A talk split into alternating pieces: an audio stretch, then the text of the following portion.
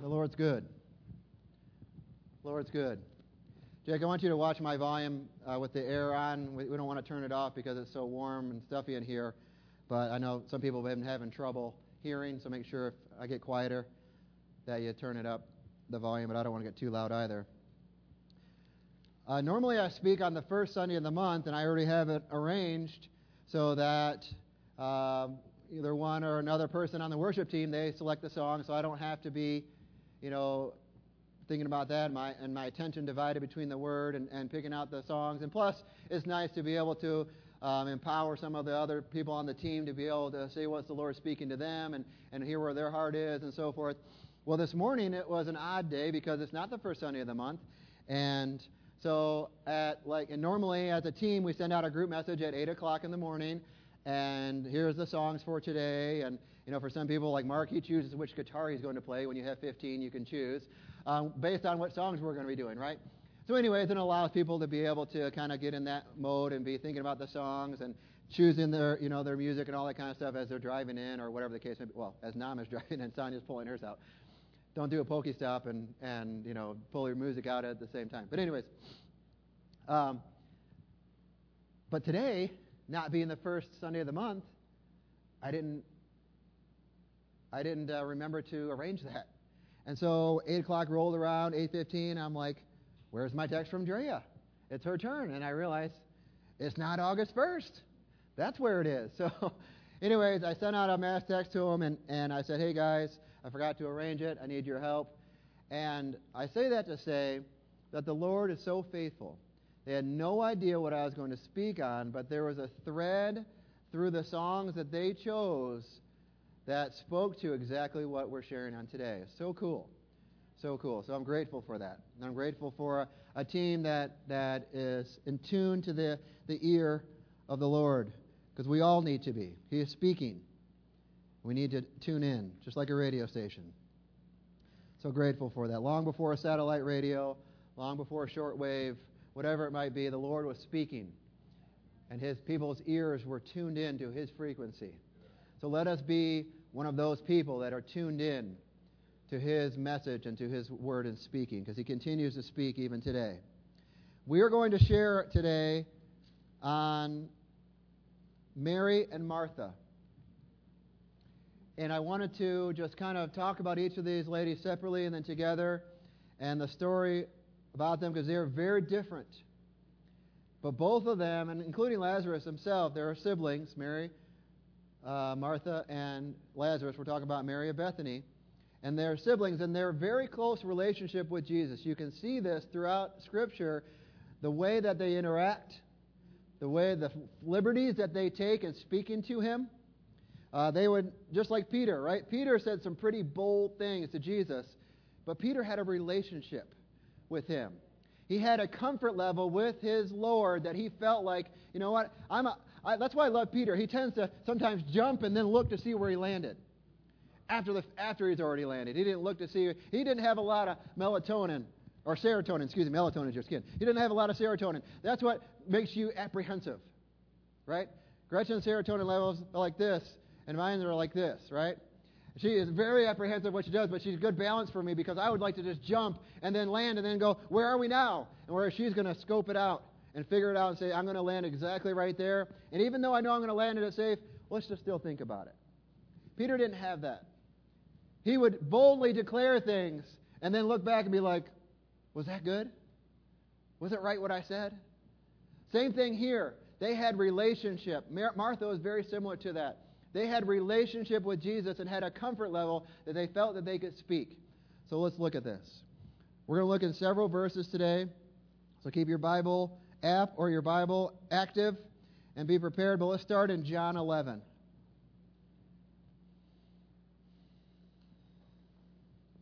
We're going to do some reading as well. So stay with me. It says in verse 1 Now a certain man was sick, Lazarus of Bethany the town of Mary and her sister Martha. Lazarus was a certain man. He wasn't just some guy who was ill. He was a specific, certain man who had a, a specific uh, role, or I should say, relationship with Jesus so that it was specified. It was just not like just another guy that was going to be possibly healed or some other people that they just knew, but he was a certain man. I want you to realize that Scripture is very intentional in its wording. There is no mistake in the, the phraseology or the words that are chosen. Either that it is all true or not true at all. It cannot be both. I've choose, chosen to ex, ex, um, accept, just like you, I hope, that it's all true. So, because of that, when I read these things, I see that the, the writers and the authors were very intentional in the words that they chose, just not by happenstance. So, I would encourage you, I say that to say, when you're reading, don't just gloss over words and get to the, the right words. When I was young, very young, and probably a preteen or a teenager, I, when I just started reading Scripture for myself, I was encouraged by one of my Sunday school teachers to, to read myself. And you can see here that I'm very, I have a very strong um, a appreciation for the Sunday school teachers that I had throughout my life. I mention them probably almost every time I speak. The importance, and I know a lot of them are already over there, but some of you that are still in here are still teachers. The importance of the words that you choose.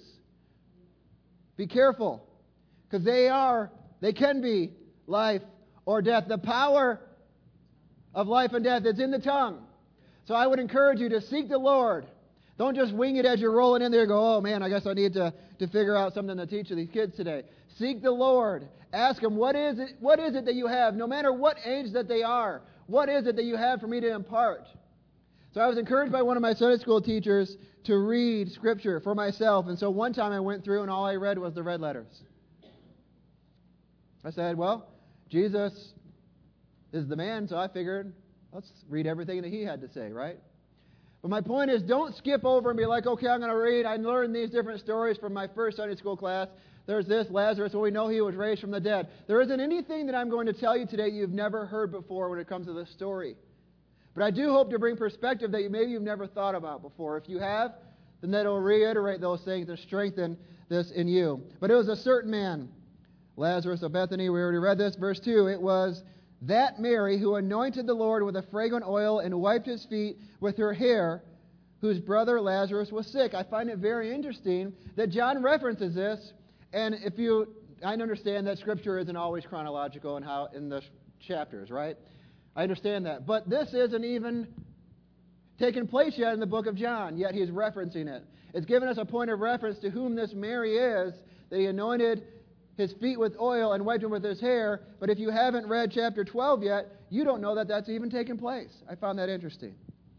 But what it's doing is giving us a point of reference and letting us know who this Mary is. Mary is a very common name in Scripture. So it's giving us a point of reference to say exactly this Mary of Bethany.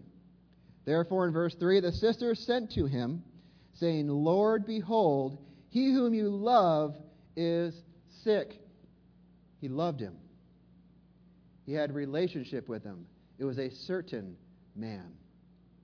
Verse 4 When Jesus heard that, he said, This sickness is not unto death, but for the glory of God, that the Son of God may be glorified through it. Now, Jesus loved Martha and her sister and Lazarus. Kind of interesting that he didn't mention Mary by name here. Verse 6 So when they heard that he was sick, so when he heard that he was sick, so when Jesus, capital H, heard that Lazarus was sick, he stayed two more days in the place where he was. Then after this, he said to his disciples, Let us go to Judea again. He stayed there. He knew he was sick, he knew he was ill, but he said already in the previous, just before this, this sickness is not unto death. He knew, he knew the end from the beginning. So the very fact that he tarried for two more days didn't matter it, to him. It mattered to Mary and Martha, but it didn't matter to him because he knew what was going to happen next. And I'll say to you about this had he not tarried those two more days, and had he immediately run into his situation and healed him, we probably would not be talking about this story today. It would just have been yet another man who was healed in Scripture, which is great. I'm not minimizing that. But it all was, it would just been just another person in the long list of people that Jesus healed. But because of the fact that he tarried, now all of a sudden Jesus revealed the power over something that he had never shown before. And I'm going to tell you today, there may be a situation that you are crying out for the Lord to come and help me. I need your help. I need your strength. I need your deliverance. And the Lord is tarrying two more days. The reason for that is because this thief rushes in right in the middle of your situation and he heals it right away. You may not gain that faith that is required for you to get to the next step in your life. He's going to come in in the tail end of that and show himself miraculous over the entire situation, not that one little piece. And you'll be blown away as opposed to him showing his faithfulness in the past. It's another step. He's going to show his victory and power over one more thing in your life that maybe he hasn't been able to before. So if the Lord is tarrying, if the Lord is delaying two more days, continue to be faithful and trust that He will show up. He'll show up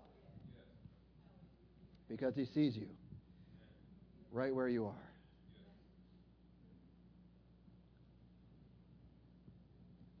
So grateful that he tarried.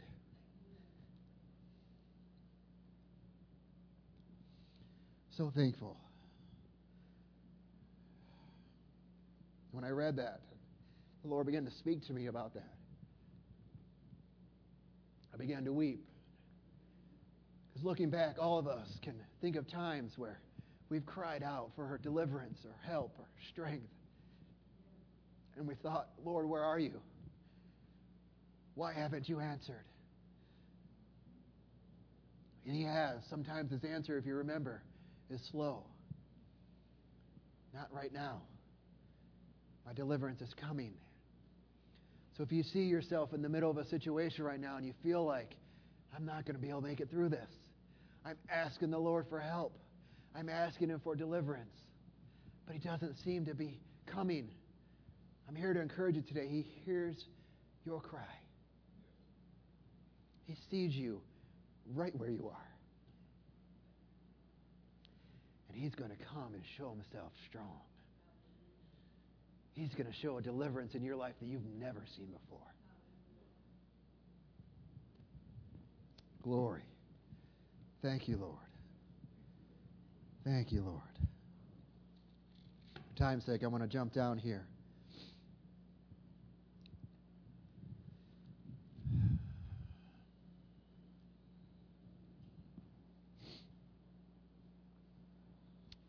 It says in verse 14.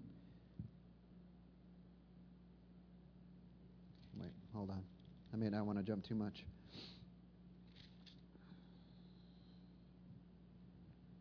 Verse 14, he says, Lazarus is dead.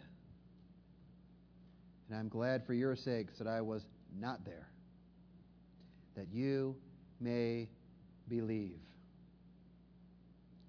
Nevertheless, let us go to him.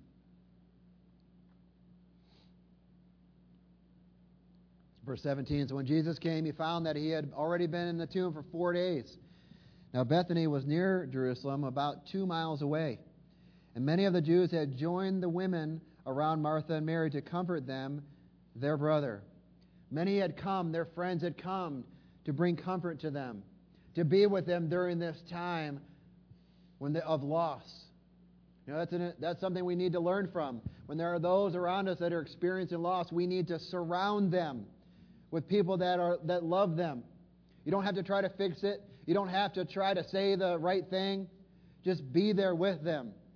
I don't know if you saw, but this week there was a young man. There were uh, seven men that were in a boat on Wednesday night, I believe. And uh, they had been drinking. They were 16 and 17 years old. Get, either seniors or juniors, just coming up here in the Wall Lake School District. Anyways, three of them, it was about 1 o'clock, three of them jumped into the lake, and only two of them came up. 17 year old boy drowned. That boy was a brother of a young girl who works in my office. And I was this week, you know, she obviously was not there. And I went into the area where she works and I was talking to her, uh, the people on her team. And I said, you know, I'm not going to say anything dumb like, how's she doing? She's horrible. She lost her brother of 17 years old. Of course she is. She can't make any sense of that. You know, and sometimes I feel like we, we feel like we have to say something to make it all better. And you can't. Just go there and be with them. Go, them, go there and pray with them. Go there and sit with them. Go there and clean their house. Go there and cook for whatever it is that they need. We can just go there and be a support. So don't feel like we always, I don't want to go because I don't know what to say. We don't have to know what to say. These people here were just coming and being a comfort to them. Now, Martha, as soon as she heard that Jesus was coming, she didn't even see him, she heard that he was coming. She went and met him, but Mary was sitting in the house. Now, here's where I say that Martha had a special relationship with Jesus. She felt comfortable enough to say, Now, Martha said to Jesus, Lord, if you had been here, my brother would not have died. But she didn't stop there. But even now, I know that whatever you ask of God, God will give it to you. She knew where to go. She said, Lord, had you been, she knew in the power on him, and she's right. Had he been there, he would have been healed and he would not have died, most likely. But she said, even still, I know that whatever you ask is going to be given to you. She knew of the relationship that he had with his father.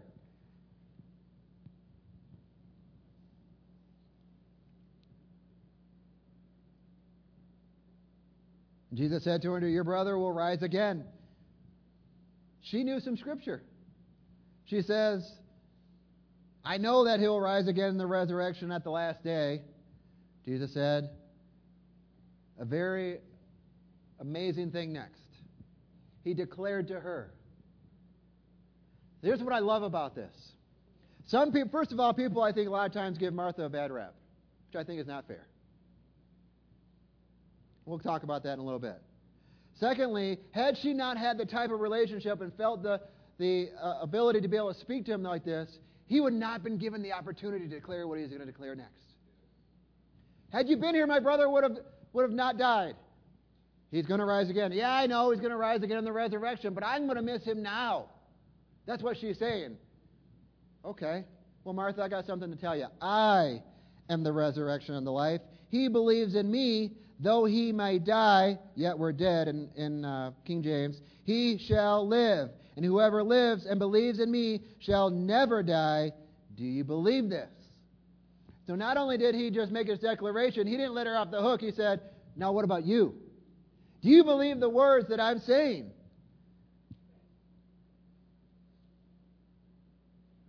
I am the resurrection and the life. So what she say here? And she said to him in verse 27, Yes, Lord, I believe that you are the Christ, the Son of God, who is come into the world. Does that sound kind of familiar? Who that men say that I am. Peter declares, Thou art the Christ, the Son of the living God. What does Peter respond or Jesus respond to him? Flesh and blood has not revealed this to you, but my Father who is in heaven. Martha is making the same declaration that Peter did. The Bible I read doesn't say that Martha was there. She, gave, she grabbed a hold of a revelation that even Peter, who was revealed to him by the Father, Peter didn't even understand what he was saying. She grabbed hold of a revelation. Thou art the Christ, the Son of the living God. That's in Matthew 16, verse 12, those of you that like to note those things, where Peter declares that for the first time.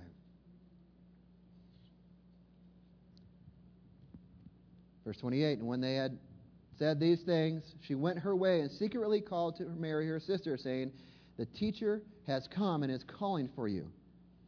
As soon as she heard that, this is Mary, she arose quickly and came to him. Now, Jesus had not yet come into the town, so he's still outside of Bethany but was in the place where Mar- Martha met him. Then the Jews who were with her in the house and comforted her, when they saw Mary rise up quickly and went out, followed her, saying, She's going to the tomb to weep there. Then when Mary came where Jesus was and saw him, she fell down at his feet, saying, This sounds kind of familiar. Lord, if you had been here, my brother would not have died. Think about, once again, who they are addressing. And I keep pointing that out because I love the fact that he allowed them to have such a relationship with him. He was a servant leader. He was one who was willing to get down and wash feet. He was willing to be get down right into the dirt right where they were. He was willing to make himself approachable, that rent veil, the same as that's available to us, because of the fact that they could say, Lord, had you been here,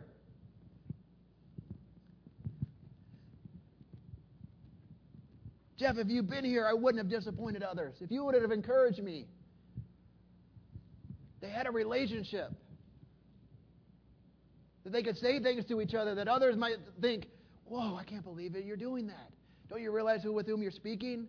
But they had a relationship.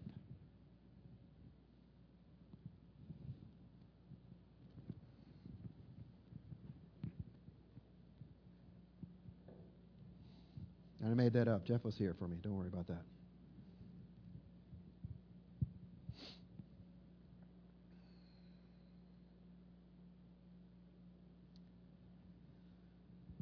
If you had been here, my brother would not have died.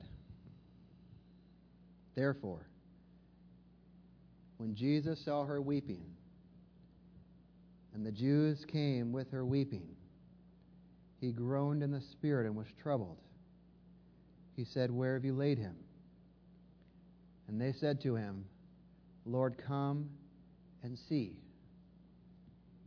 And then we see the shortest verse in Scripture Jesus wept. I love the fact that we see here that Jesus is a sympathetic crier. That's awesome, because I am too. He saw the hurt that they were going through. He saw Mary weeping. He saw Martha weeping. He saw those friends that came and that were mourning with them. They too were weeping. He saw you. They took him to the place where he was laid. And he too, he wept. That verse really puzzled me for a long time. He knew what was going to happen next, yet he wept.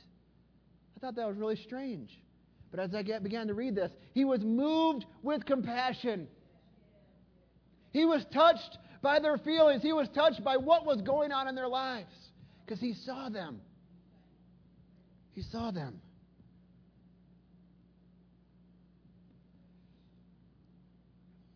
Then the Jews said, See how he loved him.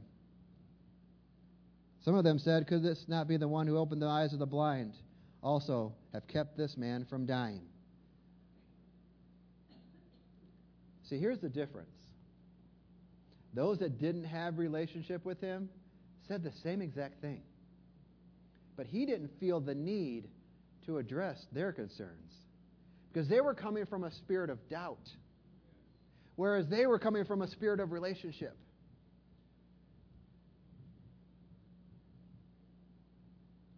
Then Jesus, again, groaning in himself,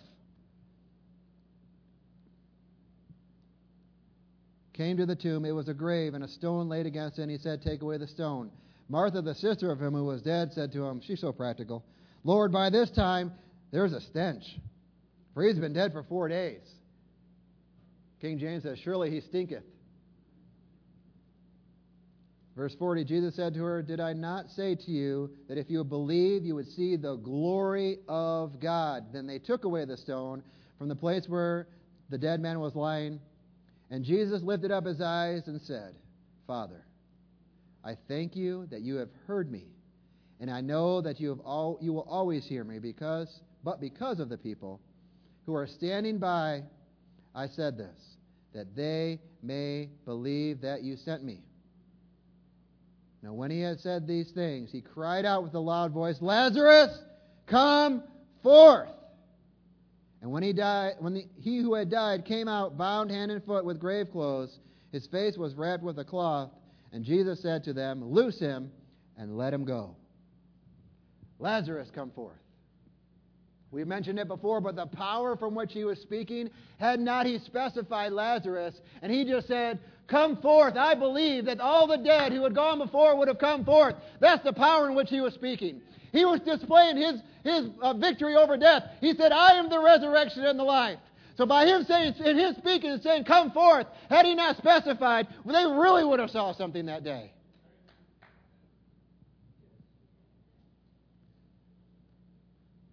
Power in which he spoke.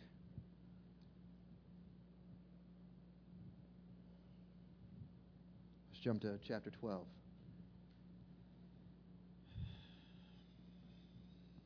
Then, six days at, before the Passover, Jesus came to Bethany, where Jesus, or excuse me, where Lazarus, who, who had been dead, whom he had raised from the dead. There they made him a supper, and Martha served. So we see here yet another time where Jesus is coming and staying with them, whether for extended period of time, whether for a meal, whatever the case may be. But he came into town and he was staying with his friends.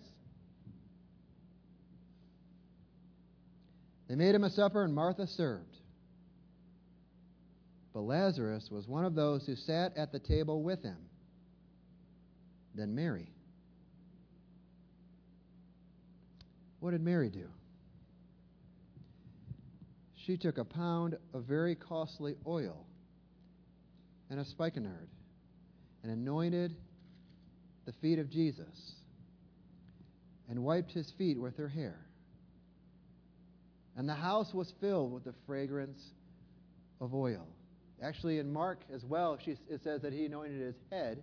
John references that he anointed his feet. What she is doing here is she preparing him for burial. She is anointing him with a fragrant oil. She could sense that something was about to happen. There was a feeling, a somber feeling around Jesus during this time because he knew well, what was coming as well. So you could tell that there was a, a sense in the room that some things are going to happen, some things are going to change.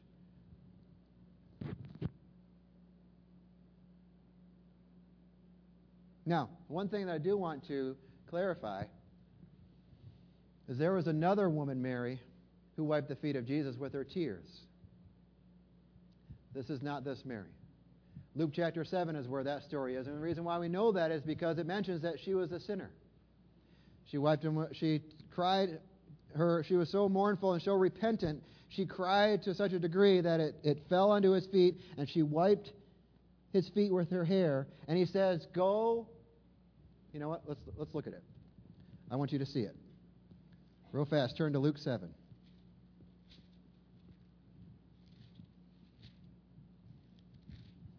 Sometimes it's good for you to be able to see it on the page yourself. Not sometimes, all the time. Woman in the city who was a sinner, verse 37 in chapter 7 in Luke. When she knew that Jesus sat at the table in the Pharisee's house, she brought an alabaster flax of fragrant oil, stood at his feet behind him, weeping. She began to wash his feet with her tears and wiped him with her hair. She kissed his feet and anointed them. And the Pharisees were all up in arms that were, he was even allowing this and so forth, the sinner even touching him. And then he says to the Pharisee, Simon, I have something to tell you. He says, There is a creditor, and he goes through and he talks, gives him a, a, uh, a parable, which we won't get into for time's sake. But then he says, he talks about this woman. Do you see this woman? I've entered into her house. She get, you gave me no water for my feet. She has washed my feet with her tears and wiped them with her hair. You gave me no kiss, and she has kissed my feet.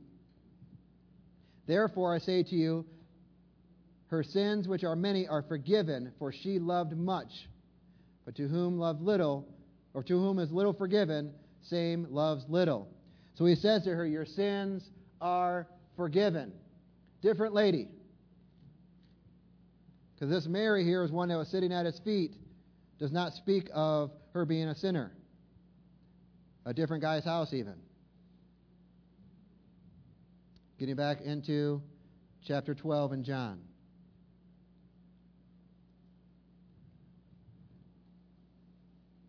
Verse 4 And one of the disciples, Judas Iscariot, Simon's son, who would betray, who would betray him later on, why was this fragrant oil not sold for 300 denarii and given to the poor?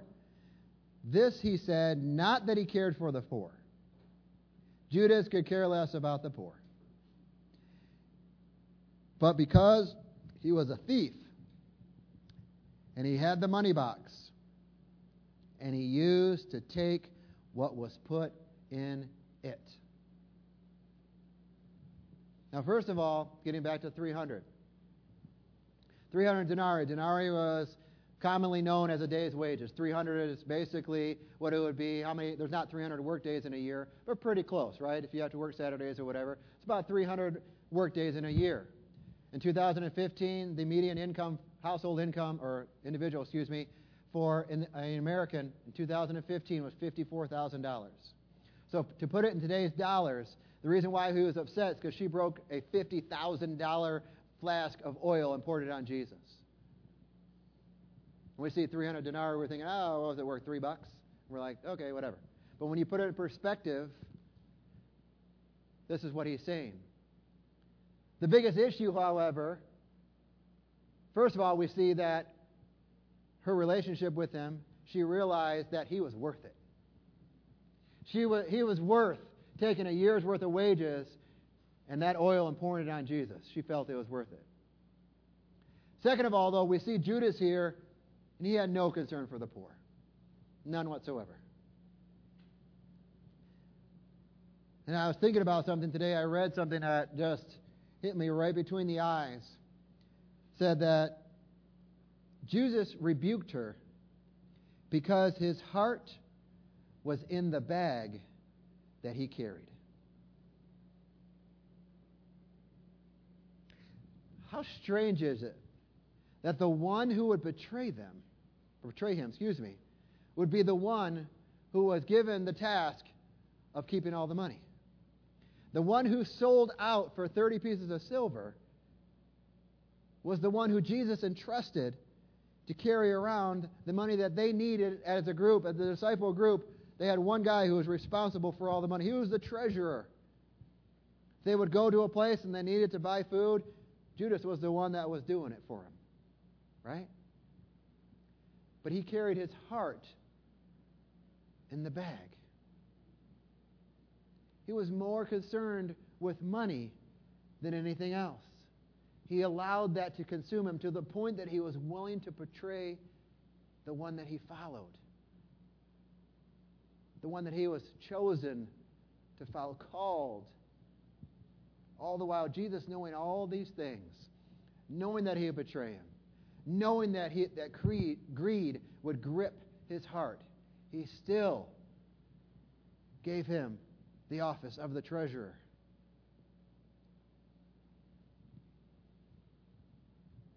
If you knew that someone was going to steal from you, would you give them access to your bank account?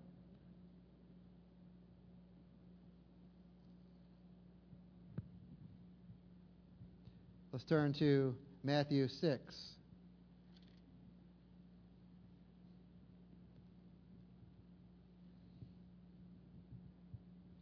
Because his heart was in the bag that he carried. Matthew 6, verse 21.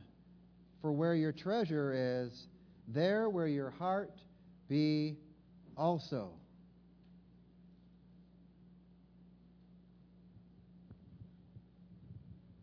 And it also says in here, getting back in John 12, he used to take what was put in it. I never noticed that before. What does that mean? Judas was skimming off the top. He used to take from what was in it.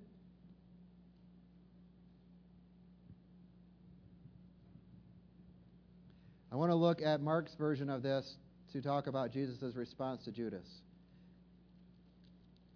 he's a little more thorough in what he shares. Mark 14, verse 6. The same exact situation, just from Mark's perspective. Right after Judas scolds her and says, Why didn't you give to the poor? Jesus says in verse 6, chapter 14 of Mark, Let her alone. Why do you trouble her? She has done a good work for me.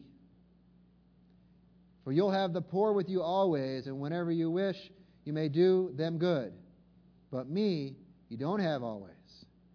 She has done what she could.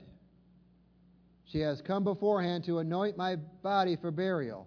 Assuredly, I say to you, wherever this gospel is preached in the whole world, what this woman has done will also be told as a memorial to her, which is so true. When we think of Mary of Bethany, what do we think of? This exact situation. She has done what she could. She's done her best. And that's what the Lord is asking for us and from us to do our best. He's not asking you to do Earl's best. That's for Earl. He's not asking you to do Bob's best. That's for Bob. He's asking you to do your best and no one else's. Don't try to walk in someone else's shoes, someone else's calling. Because when you do that, you're going to be out of the will of the Lord, because that's His will for them, not for you. She had done her best, what she knew to do, to sit at His feet, to anoint Him.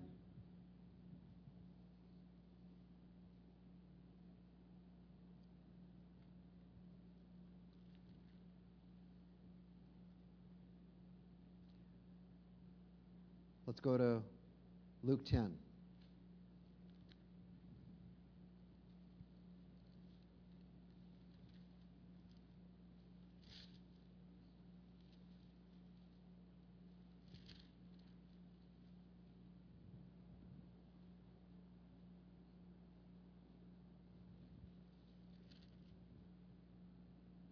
Verse 38. Now it happened as they went that he entered a certain village, Bethany, and a certain woman named Martha welcomed him at her house. And she had a sister called Mary, who also sat at Jesus' feet and heard his word. But Martha was distracted with much serving. And she approached him and said, Lord, do you not care that my sister has left me to serve alone? Once again, we see here what does Martha do? She's the first to go and greet. What is Mary doing?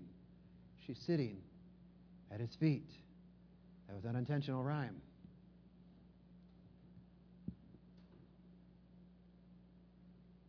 We see here that Martha was distracted with much serving, much doing.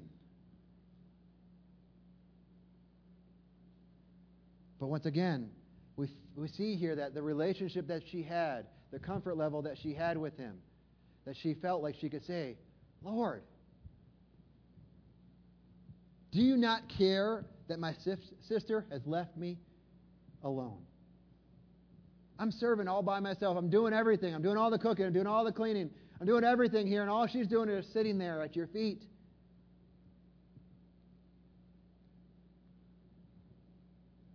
And Jesus so tenderly responds to her Martha, Martha.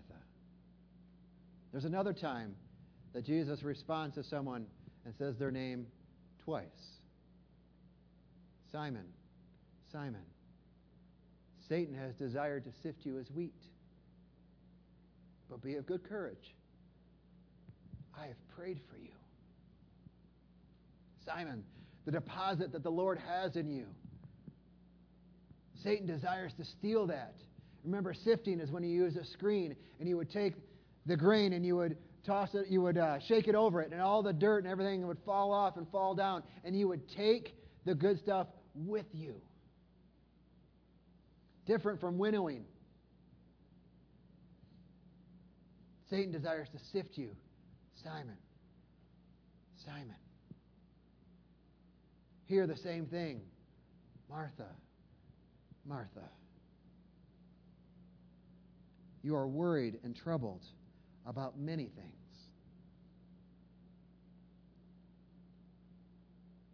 She see her worried here.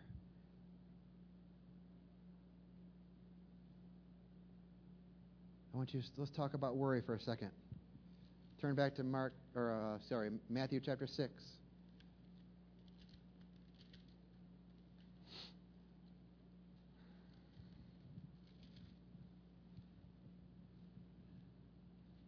Verse 31 this time. Therefore, do not worry, saying, What shall we eat? Or what shall we drink? Or what shall we wear? For after these things the, Lord, the Gentiles seek. For your heavenly Father knows that you need all things. But seek first the kingdom of God and his righteousness, and all these things shall be added to you. Therefore, do not worry about tomorrow, for tomorrow will worry about its own things. Sufficient for the day is its trouble. Do not worry. Am I going to have enough food? Am I going to have enough to drink? Am I going to have enough to make my rent or my mortgage payment? Am I going to have enough to make my car note? Am I going to have enough to fill in the blank? Whatever it is that you're concerned about. Because we know that if we seek first the kingdom of God, all these things, what are these things? Those things previously mentioned. What we're going to eat, what we're going to drink, what we're going to wear. Those things will be added. Why? Because we're seeking His righteousness first. It doesn't say, seek those things and I'll give them to you because I love you. It says, no, seek me first, and then I'm going to provide all the things that you need anyway. And anything else you don't have, you don't need. But seek me first. Have your life in the right order. Have the right priority. And don't spend all your time worrying about things. You cannot possibly seek the kingdom of God and worry at the same time. It's not possible. You can't have faith and fear in the same moment.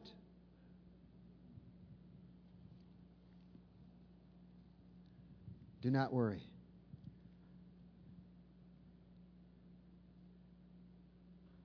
Feel the Lord saying us to today that give it to me. Lay it at my feet and don't pick it up again. Stand still and see the salvation of our God. Don't worry.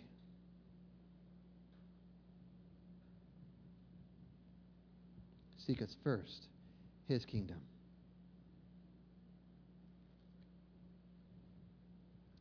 Back in Luke. Mary, more than anyone in Scripture, is associated with the feet of Jesus. We see in Luke chapter 10, she sat at his feet and learned. We just read that. In John chapter 11, she fell at his feet in grief. I jumped over that part earlier. I, I neglected to point that out. When she came to him, she fell at his feet and said, Lord, had you been here?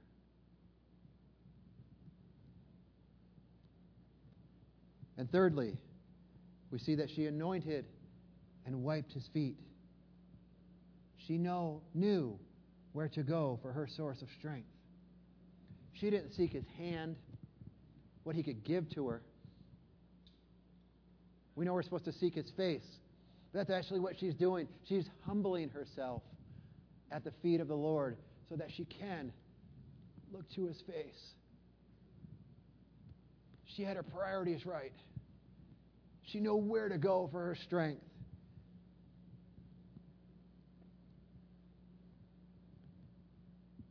most in Scripture would come to the feet of Jesus with their hands out looking for something. But Mary, she came to his feet with her hands full, ready to give. She came ready to pour out that precious oil onto him, that precious gift.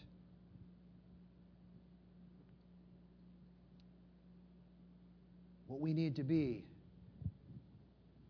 is a Mary who works and not a Martha who worships. You say, what's the difference? Well, I'll show you what a Martha who worships looks like. I have to do my duty. I have to I have to keep things clean. I have to keep things in order. I have to I have all these things I have to do. I have to make sure that everything is perfect and I have to I don't really need to do this because I know who cleaned this month, but uh, I have to make sure everything is perfect. Oh yeah, thank you, Jesus. Thank you, Jesus.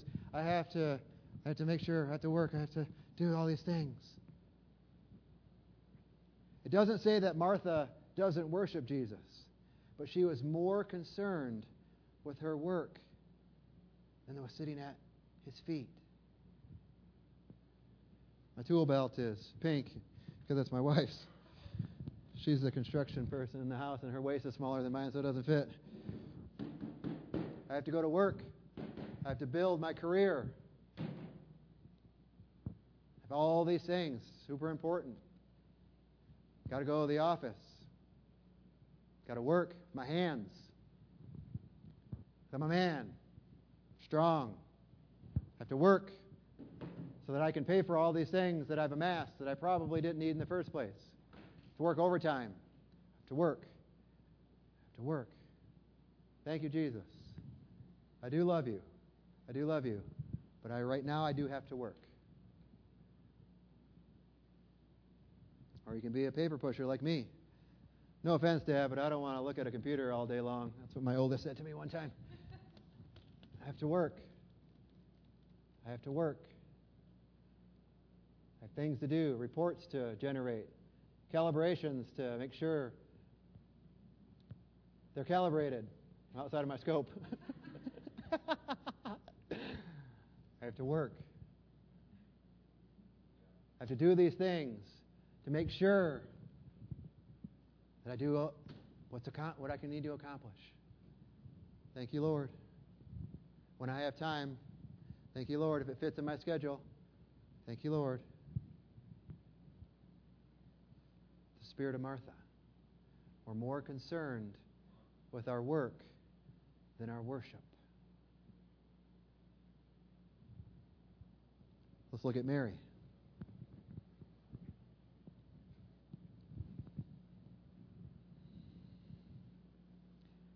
Jesus answered and said to her, Martha, Martha, you are worried and troubled about many things, but one thing is needed. One thing. I'm reading a book by Gary Keller. It's actually called One Thing. Gary Keller is the, the CEO and founder of Keller Williams Realty. He doesn't talk about real estate really in the entire book. He talks about finding your one thing. What is your one thing that you can do and do it well? The book is related to business, but I was looking at this and I read that. I couldn't believe it. One thing is needed. Our one thing needs to be worship. Because when we seek first the kingdom, all those things, they're going to fall right into place. That overtime that you weren't able to work because you wanted to go to church on Sunday, the Lord's going to provide for you to cover all, the, all your needs. There's a situation that you're trusting for, whatever the case may be. Now, trust me, there are times where Talk about the helicopter, the guy on the mountain, right? I sent the boat, I sent the helicopter, I gave you provision. There are times where the Lord will provide opportunity for us, an extra side job, whatever the case may be. But we have to seek first His kingdom. It doesn't say, I'm going to provide you this overtime so that it gets in the way of whatever it might be. Now, I understand. I, am guilty of it myself. I've had to work late on Wednesday and wasn't able to make it. But it isn't a regular course.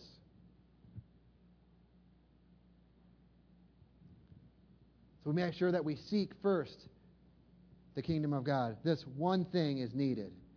And Mary has chosen that good part, which will not be taken from her. This one thing.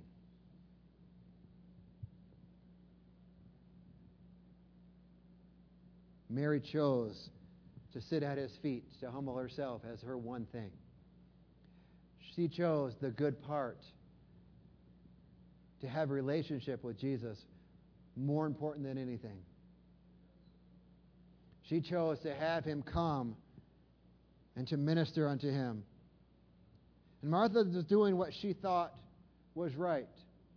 She was making sure everything, everybody had food, and making sure that, you know, that the house was clean so that when he came, it would be in order. But the problem is she forgot once he got there where she needed to be. That's the only thing that Martha did wrong. She was concerned, so concerned with those things that she forgot to sit at his feet. She even said, Don't you even care that I'm in here? Can't you see that I'm serving you the best way that I know? And Jesus is saying, I don't want that. I don't want you to work. Work it up. I want you to sit at my feet.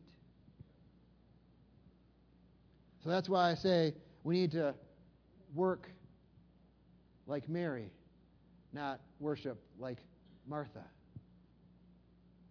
Because if it wasn't for someone coming during the week and cleaning the house, this house, it would be a mess. Garbage would be piled up. So there is a time that we do need to serve. There is a place for Martha in the house as long as we remember our one thing to choose the good part first, to serve the king, to sit at his feet first, then we can serve after. So I ask you today will you too choose the good part? Will you choose to sit at his feet? Will you choose to lay your worry down and look to Jesus, the author and finisher of your faith? Will you choose the good part? If you desire to choose the good part, won't you stand with me?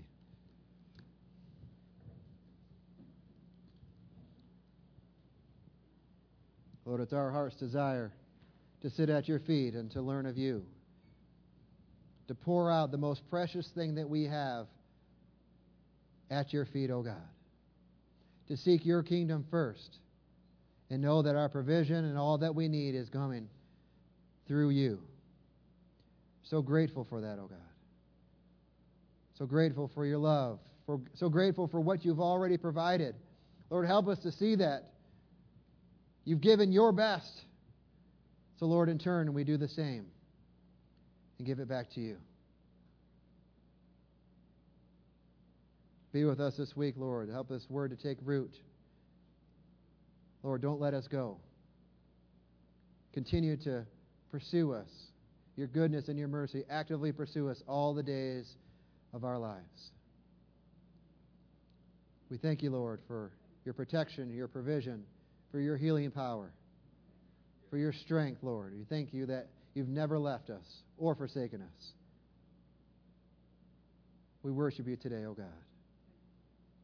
One thing we've desired of you, that will we seek after, to dwell in your house all the days of our lives. We pray this in Jesus' mighty name. Amen. Amen. Wednesday night, we are starting chapter 1 in book of Romans. We finished Revelation this week. So those that aren't able to make it, if you would uh, want to read along and, and read in Romans, we're excited for that study. Don't forget the car wash next week. Youth coming up. And there's something else. Uh, oh, um, I think that's it. I can't remember anything else. Sorry. Uh, I just want to encourage everyone here. We're two weeks away from uh, youth camp, and uh, uh, thank the Lord we have more people going this year than we did last year. Uh, but I wanted to encourage you to con- to start praying, and uh, if the Lord gives you the grace to fast for for this uh, youth camp coming up, and um, also if you could invite somebody. You know, I, I really feel Clark said a couple weeks ago that this church is uh, the best kept secret, and uh, I just really feel that the Lord has something special this year for the for the youth at, at this camp. And uh, if you know of somebody who's you know in that uh, uh, high school, college range that the Lord puts on your heart, uh, extend that invitation to them. It's August 4th through August 7th. Um, young people, if you have friends that would want to go, this is the best part of your year is to share what the Lord has given you with our community, with our friends, with our family. And so I've reached out to some some of my own family in Canada uh, that probably wouldn't have an opportunity to do something like that. And and this is such a great uh, opportunity and experience that the Lord, I, I know He's going to speak to us in a special way. I'm just excited. We have uh, new people speaking this year, and, and the Lord's just, I know He's going to move in a special way. And so if you have family members and and we still have a room, there's we can make room, uh, and we'll do whatever is possible to to make it happen. And so, let us know and invite your friends and family. Amen.